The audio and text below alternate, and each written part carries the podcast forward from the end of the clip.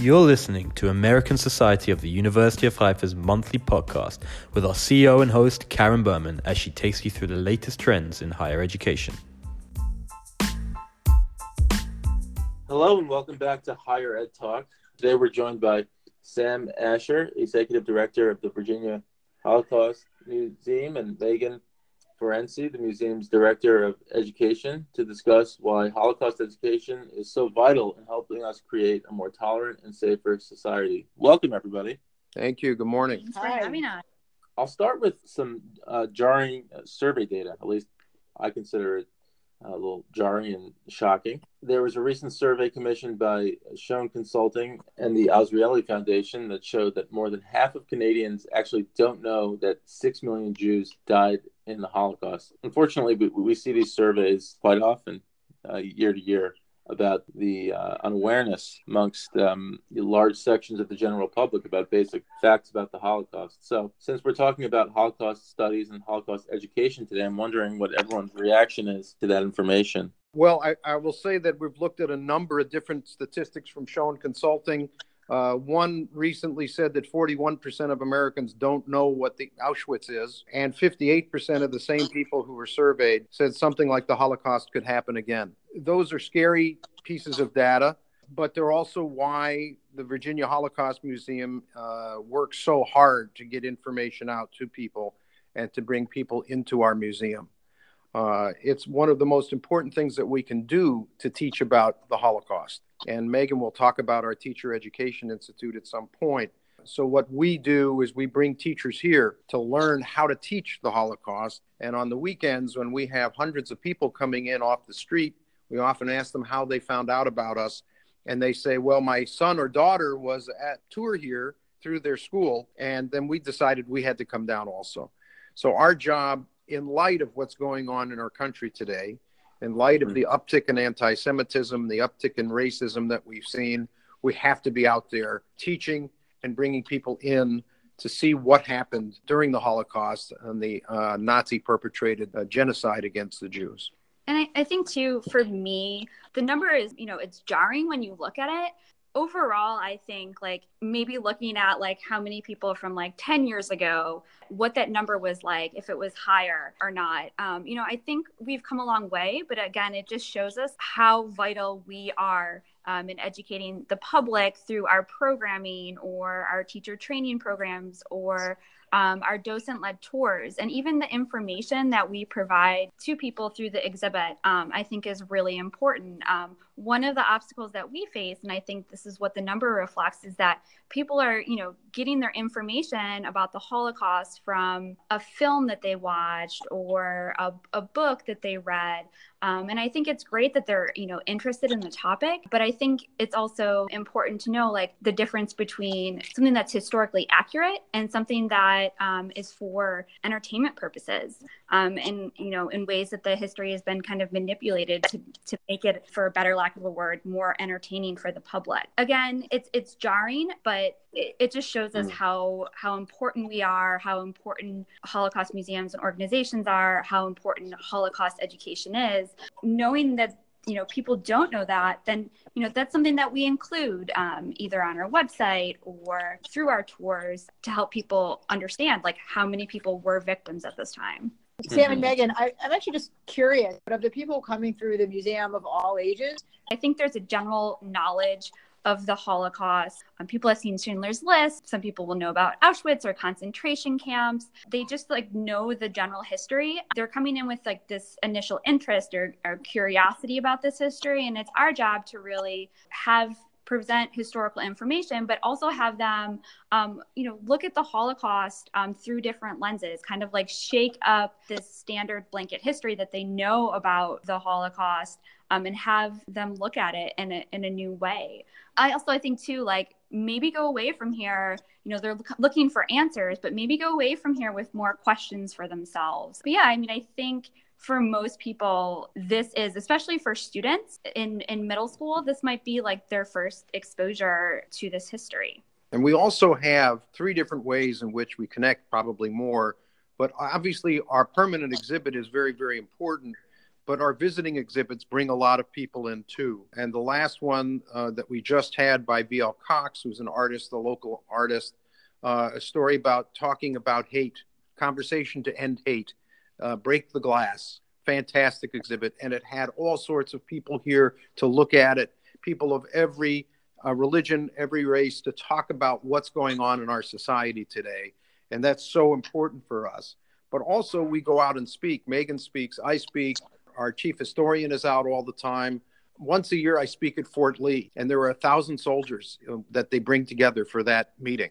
And so we're educating a whole lot of people all at once. And we do this often. So it's very, very important for us to get out of the museum. Recently, on International Holocaust Remembrance Day uh, at the Byrd Theater, they hosted with us uh, a movie called Who Will Write Our History about Emanuel Ringelblum and his Oyneg Shabbos group that archived all sorts of information about the Warsaw Ghetto, hid it, and they were all killed during the Holocaust. The information was there, and it was shown in this movie. We brought a hmm. Holocaust survivor to talk about what she saw, and she was hidden in an apartment across the street, right. if you will, from the Warsaw Ghetto. And every single person stayed in that theater to listen to her. So that's what we have to do the question going forward is what do we do after our survivors are no longer here?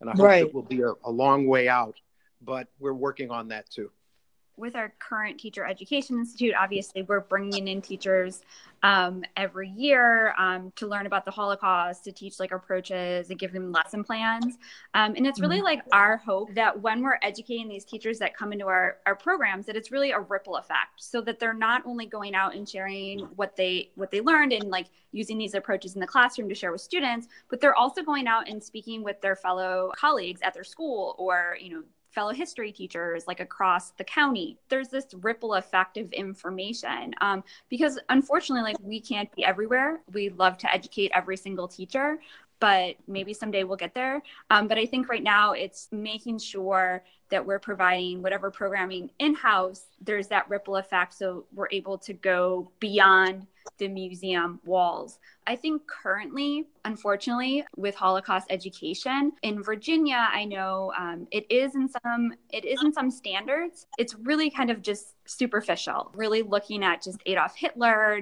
understanding him. There really isn't like trying to dig deeper like into this history um, so you know again it's our job to educate these teachers who are going to go out and share this information with students and other teachers but really also you know pushing beyond museum walls um, to try and hold programming in other cities to reach other teachers you know i think is really important I think there is some really great Holocaust education happening in classrooms across Virginia already, you know, and it's our hope that by coming to the museum, by using our resources, that they're able to enhance that in some way. But again, like unfortunately, just because of the amount of time that teachers have, um, it really puts constraints on how much time is given to talking right. about the Holocaust you know what is really happening in the classroom um, like right. what resources are the teacher you know using like yes you have to talk about the holocaust but you know if you're right. turning off the classroom lights and just you know flipping on schindler's list like is that something that's impactful for the student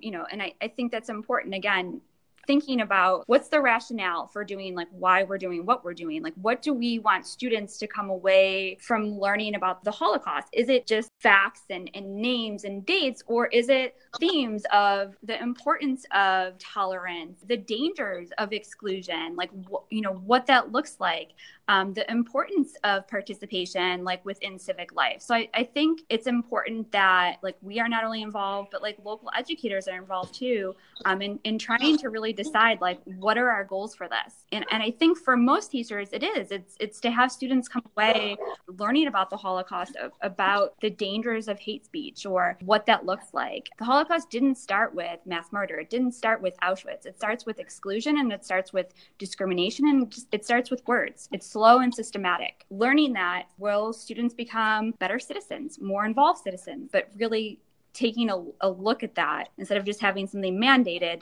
like what are our goals for this? I think part of the urgency we can sort of leverage right now is you know there's there's a bunch of different issues with Holocaust education. One is, as Sam brought up, is you know what does Holocaust education look like in a post-survivor world where we don't have as many firsthand testimony and, and people who actually more witness to talk. But I, I think also there is this sense of urgency now that's been created by you know this resurgence of, of hate speech and and acceptable you know behavior that was never acceptable is now acceptable. And, and this understanding by some not by enough. Exactly as you said the holocaust didn't start with murder. It started people tolerating acts that or, or words that you know shouldn't be tolerated anywhere. And so one of the other roles that the museum plays? And right. Yom HaShoah for us is on april 28th jonathan greenblatt the national ceo sure. of adl is coming to speak and we expect a very large large crowd here. And that's oh, very oh, important for us to bring the speakers that will talk about the really very large right. uptick in anti Semitic acts around this country and elsewhere in the world. It's getting bad in a number of countries. And Jonathan will talk about that. And we bring that to the attention of people in Richmond so they understand what's happening around us and know that we have to respond to it. What I've said before is that there's a tear in the fabric of our country and we have right. to do something to, to heal that tear. Otherwise, it, it could get worse. And the whole question of someone in one of these studies saying it could happen again we want to make sure that it doesn't happen again.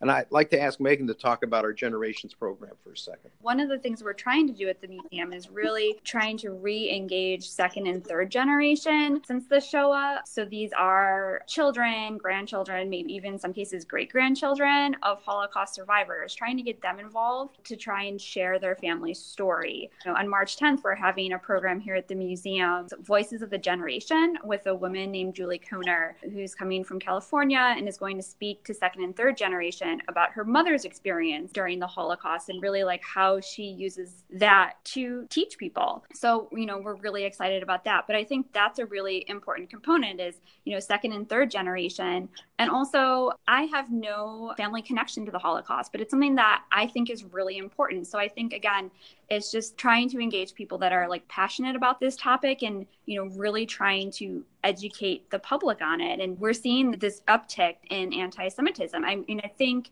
discrimination um, hatred racism anti-semitism it's really always been there. But i think now for some reason people have this license and a public platform with things like social media to be able to express these views. And it's places like the museum that really, you know, we talk about is this the first exposure people have had to the Holocaust, but sometimes it's the first exposure people have had to the Jewish religion.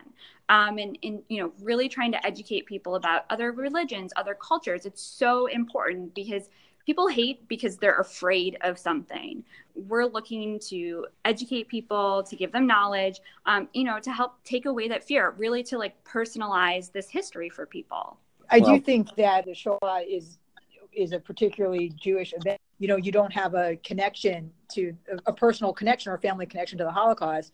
I, I, think sadly what what we're seeing in, in today is that you know partially this uptick in interest is that many people are realizing you know that we all do have a connection or a vested interest in hate speech and genocide and preventing these kinds of things. And so it makes the work that you know you're guys are doing at the Virginia Holocaust Museum and the work we do at Haifa. And we're so, you know, honored and proud to be partnering with you in little ways that we can, just even more critical because, you know, it's, it's showing that sadly this, this is a universal tragedy or has the potential to be a universal tragedy. So I think it just shows that we all need to be like aware. And it's like what what will we tolerate? Like what's the threshold? And i think you know educating about the holocaust and really like it happens i mean officially over a span of 12 years it's not something that happens overnight it happens very slowly right. um, and really like what that looks like so we can all be aware of that and, and you know it shows us the importance of even if i'm not jewish i don't have a family connection to the holocaust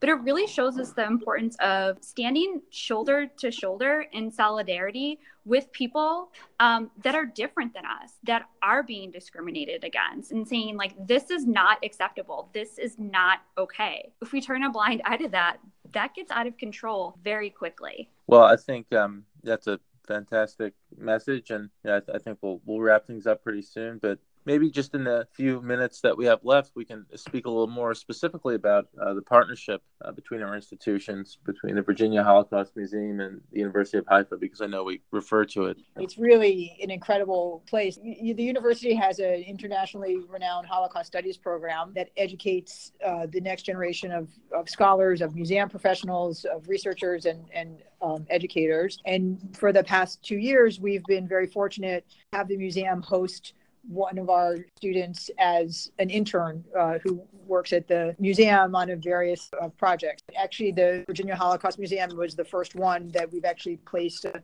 an intern as part of their master's program uh, inside the museum. So we were very fortunate to be able to pilot with them and and to have our students benefit from you know being inside the museum during their their course of studies. I think it, has been great for for us and for our students, and and we hope uh, as good for Richmond as well. So yeah, I mean, we've been learning from one another, and I think that's really important because oftentimes, like, we get caught up in our own maybe like community bubble or even like our own bubble in our own country but like to see like how right. holocaust education and how teaching the history of the holocaust is approached in other places around the world i think is really important. Like it's we're learning from one another and you know different perspectives as well. You know i think that only can enrich what we do here in our programming and and, and how we educate people. And this position this year has even um, blossomed even more where our intern is going to be helping us with one of our permanent exhibits which is really really big, as well as working on some of our outreach programming and educational programming.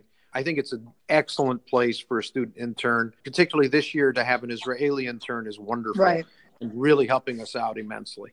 And we'll see next year, you know, half of our students or our students come from all over the world. I mean, most of them aren't from Israel and more than half of them aren't Jewish. We have students from Asia and, and, and Africa uh, so, you know, who knows what next year will bring. But we're delighted it's working out. But thank you so much. We're glad it's enriching yours. And I want to thank you guys again for uh, helping us out today and participating and sharing your thoughts on this uh, important topic. And we look forward to continuing our conversations and to talking Great. again soon.